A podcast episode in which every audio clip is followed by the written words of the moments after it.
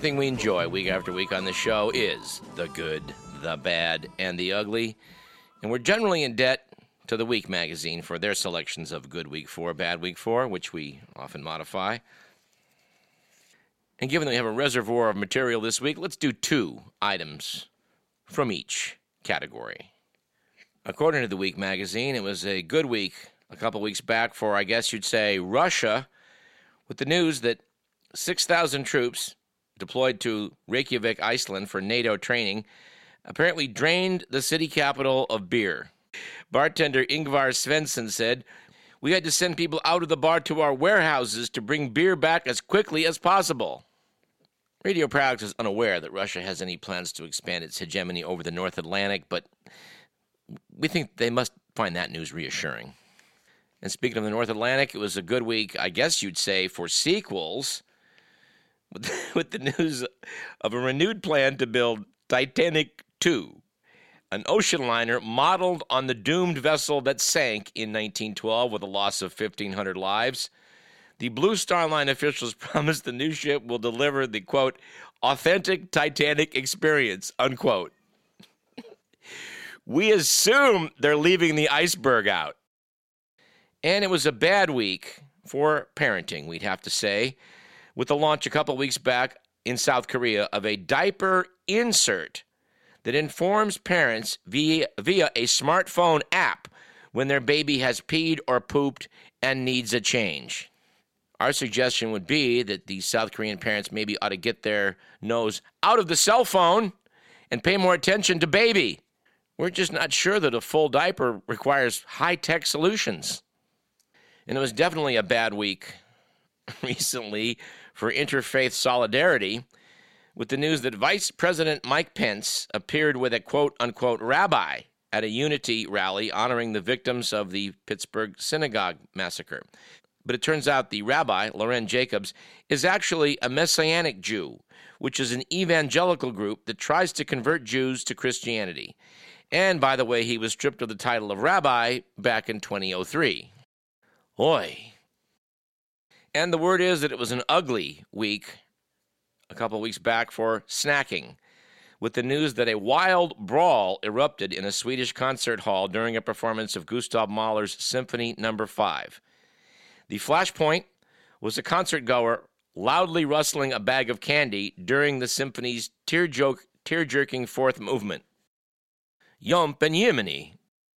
And we think it was an ugly week for priorities last week, with estimates that Americans this year will collectively spend four hundred fifty million dollars on Halloween costumes for their pets. This is more than double the amount spent on pet costumes back in twenty ten, an increase, experts say, that reflects people being able to send out photos of costume dogs and cats on social media. Now, being that I still, at least temporarily, remain on social media, it is my hope that if, dear listener, you elect to dress up Fido or Fluffy in a Halloween costume, that's fine, but I don't need a picture of it, really.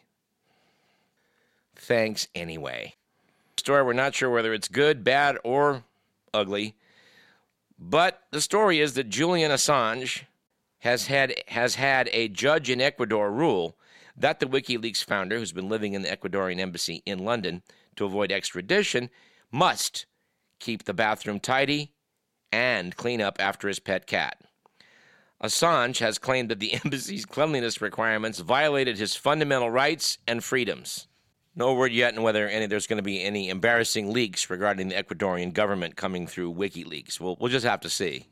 And uh, from the Only in America file, we have an item we probably need to do some follow-up on. But the story was that in Ford County, Kansas, officials moved the only polling place in Dodge City beyond city limits.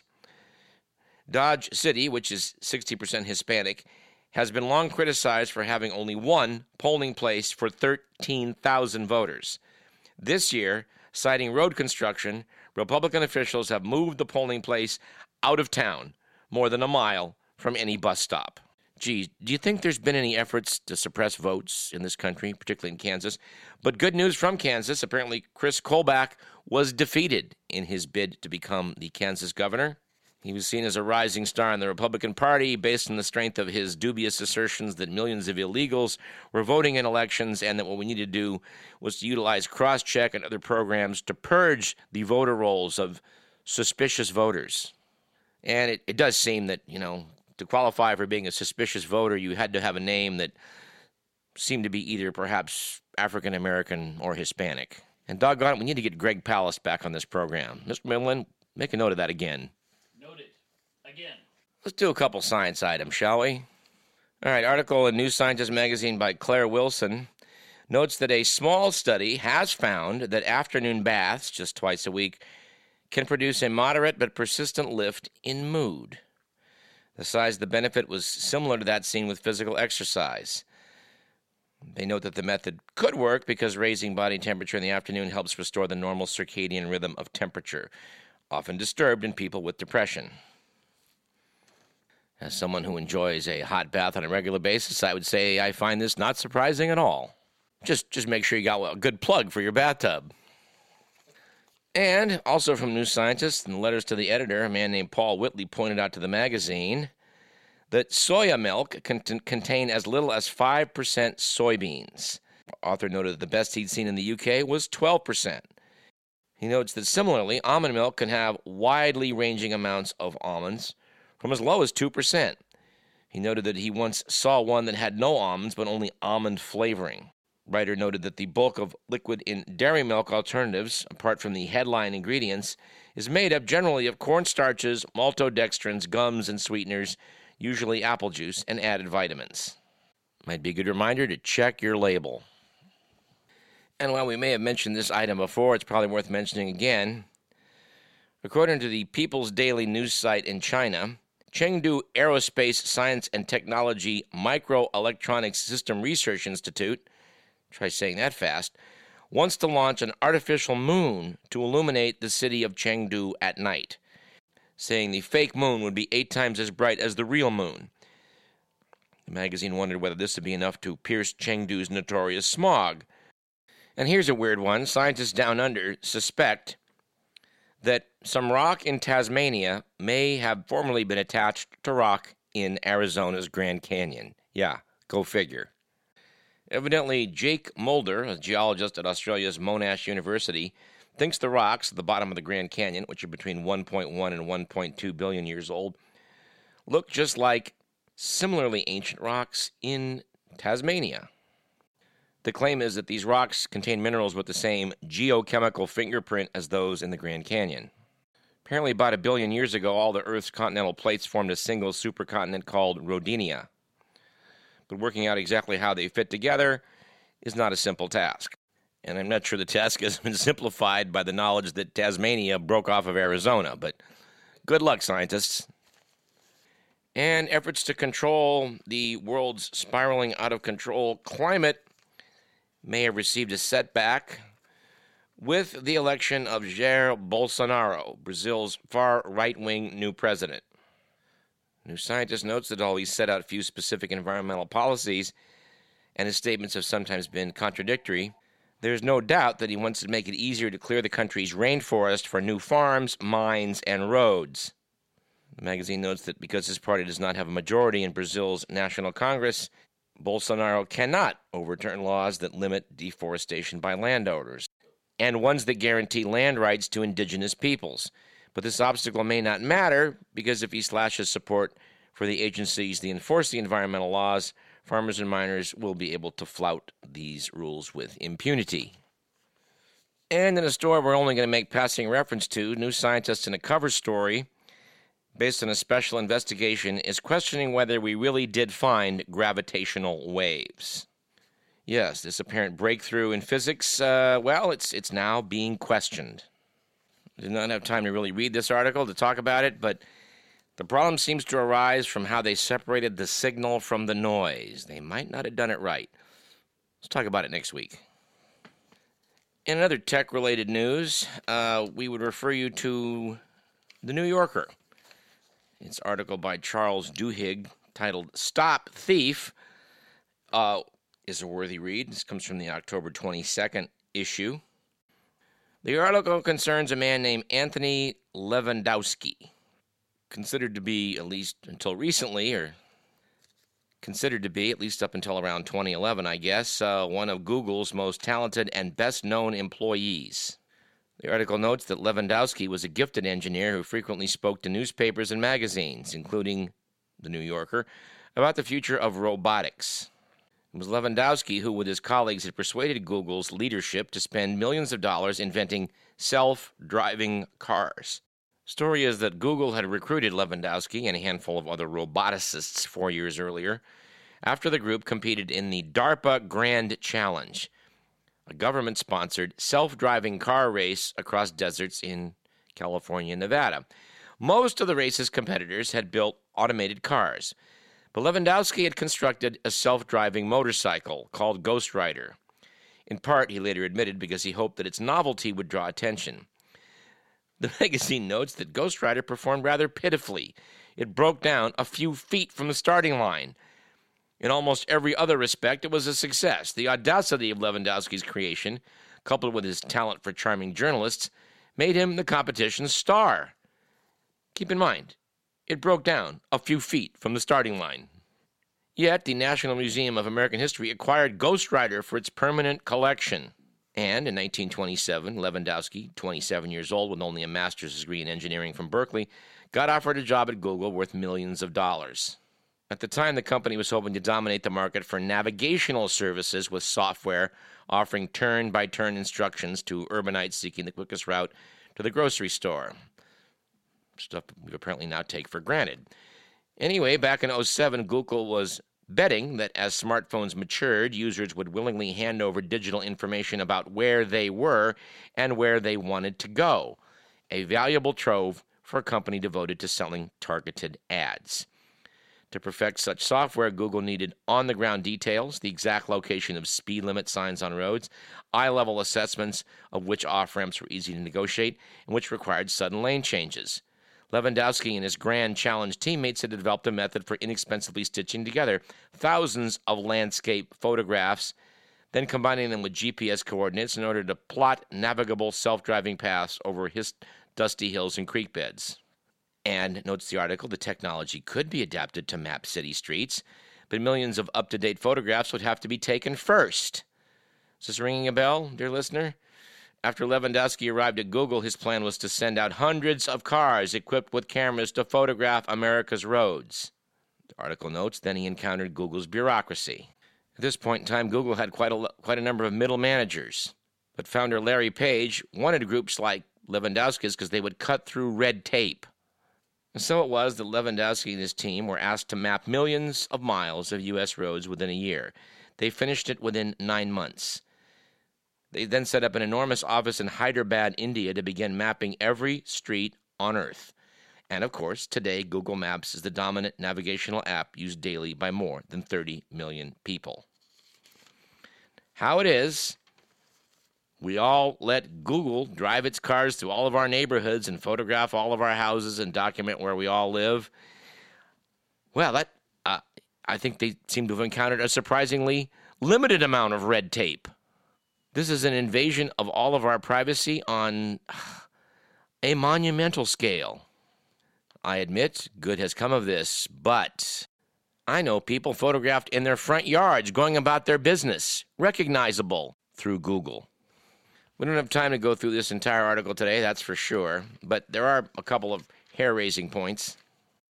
After they got Google Maps done and got the software available to, in theory, take driverless cars around our streets without presumably causing too much mayhem, people like Lewandowski realized at some point, well, if they're going to proceed with this, they're going to have to bite the bullet and send lots of driverless cars out and see what happens. Make it a learning experience when things necessarily don't go perfectly, because you can take that data and improve matters. But, well, to read from the article, the software that guided Google's autonomous vehicles improved by ingesting immense amounts of test drive data. One effective way to teach autonomous vehicles how to, say, merge onto a busy freeway is to have them do it repeatedly. allowing their algorithms to explore various approaches and learn from mistakes. A human safety driver always sat in the front seat of an autonomous vehicle, ready to take over if an experiment went awry. But pushing the technology's boundaries required exposing the car's software to tricky situations. If it's your job to advance technology, safety cannot be your number one concern, Levandowski told the author. It's always safer to leave the car in the driveway. You'll never learn from a real mistake. So it was that one day in twenty eleven, a Google executive named Isaac Taylor learned that while he was on that while he was on paternity leave, Lewandowski had modified the car's software so he could take them on otherwise forbidden routes. A Google executive recalls witnessing Taylor and Lewandowski shouting at each other. Lewandowski told Taylor the only way to show him why his approach was necessary was to take the ride together. The men, both still furious, jumped into a self-driving Prius and headed off. The car went onto the freeway, where it traveled past an on-ramp. According to people with knowledge of events that day, the Prius accidentally boxed in another vehicle, a Camry. A human driver could easily have handled the situation by slowing down and letting the Camry merge. But Google's software wasn't prepared for that scenario. The cars continued speeding down the freeway side by side. The Camry's driver jerked his car onto the right shoulder, then, apparently trying to avoid a guardrail, he veered to the left. The Camry pinwheeled across the freeway and into the median. Lewandowski, who was acting as the safety driver, swerved hard to avoid colliding with the Camry, causing Taylor to injure his spine so severely he eventually required surgery. The Prius regained control and turned the corner on the freeway, leaving the Camry behind. Lewandowski and Taylor didn't know how badly damaged the Camry was. They didn't go back to check on the other driver or to see if anyone else had been hurt. Neither they nor other Google executives made inquiries with the authorities. The police were not informed that a self-driving algorithm contributed to the accident. Lewandowski, rather than being cowed by the incident, later defended it as an invaluable source of data, an opportunity to learn how to avoid similar mistakes. He sent colleagues an email with video of the near collision and remained in his leadership role and continued taking cars on non-official routes. Do you find this scary, dear listener? I do. I'm not sure when it comes to self-driving cars, you should take the attitude of, well, if you want to make an omelet, you got to break a few eggs. The article cites Phil Ting, a Democrat in the California state legislature who represents San Francisco, who has sponsored autonomous vehicle legislation. Ting said if there's a self-driving car behaving in an unsafe way, that obviously should be reported. If they aren't being reported, that deserves examination. The former senior Google executive said of accidents involving the public, that's the Silicon Valley way. Fail fast and fail often. But these are cars we're talking about, not iPhone apps. The wrong failure can kill someone. Actually, there's plenty more in this article that's even more disturbing, but, you know, this is not the New Yorker Radio Hour. If you want to hear this covered in detail, write them a letter. See if they'll bring Charles Duhigg on board. Here's a couple of curiously parallel articles from around the world. Dateline Islamabad, Pakistan. Protests broke out across Pakistan last week after the country's Supreme Court ordered the release of an illiterate Christian woman who had been sentenced to death for blasphemy. Asia Bibi, age forty-seven, was convicted in twenty ten of insulting the Prophet Muhammad, a charge she denied during an argument with fellow farm laborers over the use of a water bucket, which they did not want her as a non-Muslim to touch. The case led lawmakers to propose amending the blasphemy laws, but after massive protests organized by conservative Muslim groups, the law was not changed. But it appears she was released. Meanwhile, in Ireland, in another sign of massive social change, voters last week overwhelmingly voted to remove blasphemy. Remove blasphemy as an offense from the country's constitution. No one has been charged with blasphemy in the history of the Irish state. Yet Ireland passed a law in twenty oh nine that made the offense punishable by a fine of more than twenty-eight thousand dollars. All major parties supported the change, and sixty-five percent of the voters chose to decriminalize blasphemy. And in a story that oddly seems to combine these two items, well, sort of, turns out the Irish singer formerly named Sinéad O'Connor has posted photographs of herself wearing a hijab. And she has announced, I'm proud to have become a Muslim. She took the name Shuhada, which means one who bears witness. Born Roman Catholic, the singer famously tore up a photo of Pope John Paul the Second on a nineteen ninety-two episode of Saturday Night Live. Evidently, a ceremony in Dublin marked her conversion to Islam, and she posted a video in which she sings the Islamic call to prayer, which we're quite certain she did not do in a blasphemous way. And for Mister McMillan's part, he feels quite certain that she will not be tearing up a picture of the Prophet Muhammad on T V anytime soon.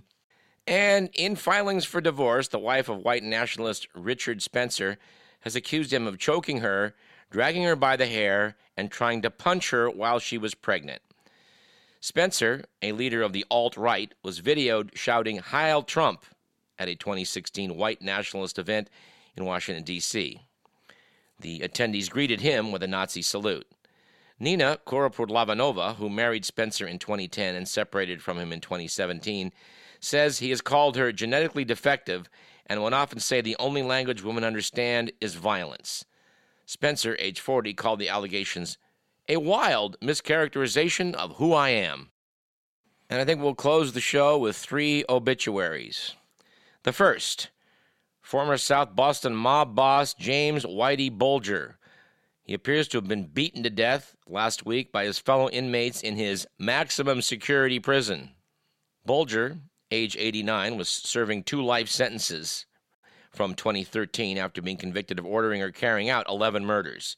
He was eighty-nine and wheelchair-bound.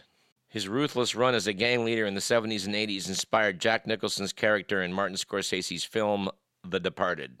It does appear that inmates in this maximum security prison did, at least in some cases, favor the death penalty. And the passing of David Wise is one we probably should devote an entire segment to if we can find the right guest. David Wise was one of the foremost authorities on the Central Intelligence Agency, much to the agency's annoyance. The investigative reporter authored and co-wrote a trove of best-selling nonfiction books that gave ordinary Americans a glimpse inside its secretive world. There was nineteen sixty-four's The Invisible Government, which I have on my shelf, a well-sourced account of the C I A's involvement in the Bay of Pigs invasion and the coups in both Iran and Guatemala. He wrote Night Mover about the agency's bumbling efforts to unearth a Soviet mole who turned out to be C I A officer Aldrich Ames. The C I A was so angered by revelations in The Invisible Government that it appointed a task force to consider how to discredit the book. It recommended the use of such assets as the agency may have, that's in quotes, to plant bad reviews. The effort failed. The book became a number one bestseller.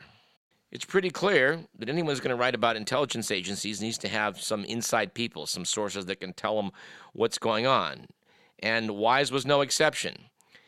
He became known as one of the best-connected writers on the spy trade and, oddly enough, one of his main sources for The Invisible Government was none other than former C I A head Alan W. Dulles. For more on the subject of Alan Dulles, we would refer you to a ra- previous Radio Parallax interview with Salon dot com founder David Talbot. He wrote a book entitled The Devil's Chessboard that, well, has a lot to say about Mister Dulles. I'm sure that David Wise had a few things to say too, but, you know, if, if Dulles is your source, you're probably not going to hit Dulles all that hard, don't you think? Anyway, a very interesting man, very interesting books, a very interesting subject. I hope we can talk about more. But we're a little short on time today. So let's end with an obituary concerning the death of Joachim Rønneberg. On a February night in nineteen forty-three, Lieutenant Joachim Rønneberg and a squad of Norwegian resistance fighters parachuted onto a snow-covered plateau in German-occupied Norway. They had been tasked by British intelligence with destroying a secret Nazi project at a hydroelectric plant fifty miles west of Oslo. Rønneberg and his, and his men were told only that German scientists were distilling something called heavy water. Eleven days after making landfall, Rønneberg led his eight fighters down a steep gorge across a frozen river and up the other side into the plant, sneaking past Nazi guards. Once inside, they crawled through ventilation ducts and planted, placed explosives with thirty-second fuses. The squad heard the thud of the blast as they raced past German barracks. It was only at war's end that he learned that the heavy water had been a crucial ingredient in Hitler's efforts to build an atomic bomb. News stories about this item said that if the raid had failed, at least they were quoting Rønneberg in this, London could have ended up looking like Hiroshima. It turned out that's overstating the case just a bit. The Nazi plans to build an atomic bomb never got even remotely close to achieving that end. Hitler did not set up a Manhattan Project. And if he had, he probably would have been stuck for scientists because most of them fled Europe to get away from him. But better to be safe than sorry, British intelligence was determined to uh, to stop the production of heavy water from this plant, and they succeeded. An earlier mission to destroy that plant had resulted in disaster. forty-one commandos died in glider crashes or were executed by their captors. Rønneberg and his men thought their own raid would be a suicide mission. Yet they suffered no casualties and eluded the twenty-eight hundred German soldiers sent to hunt them down. They skied two hundred eighty miles across forests and mountains to neutral Sweden. The daring duo of Rønneberg and his team was celebrated in the nineteen sixty-five movie The Heroes of Telemark, starring Kirk Douglas. Rønneberg became a journalist with the Norwegian state broadcaster after the war and looked back fondly on the raid. He said in twenty thirteen, "It was the best skiing weekend I've ever had." Yours truly first encountered this story in the early nineteen eighties. There was a book out at that time, well, I think it was been out for a few years by then, called A Man, with the title A Man Called Intrepid, about Sir William Stevenson, who ran the British Intelligence Service during the war. A preceptor I had at the time, a very fascinating elderly Dutch gentleman, told me that he had taken part in the raid. I was quite fascinated to hear his tales of how it went down. But I did notice, after he told me these gripping stories, that he was reading the book, The Man Called Intrepid, wherein such stories were laid out. I have wondered over the years whether perhaps he was telling me the truth, but the obituaries of Joachim Rønneberg don't seem to mention any people other than Norwegians skiing across their country to neutral Sweden. Not to say that there couldn't have been a Dutchman among them. I hope there was, but sadly, I I fear there was not. Oh, I did note that some wag posted on Facebook recently that any conservatives out there who are dead set against any refugees trying to flee their country into freedom are, from this point forward, banned from ever seeing The Sound of Music again. You've been listening to Radio Parallax, which was produced, as all these programs are, by Edward McMillan. I'm your host, Douglas Everett, and I look forward to seeing you again next week.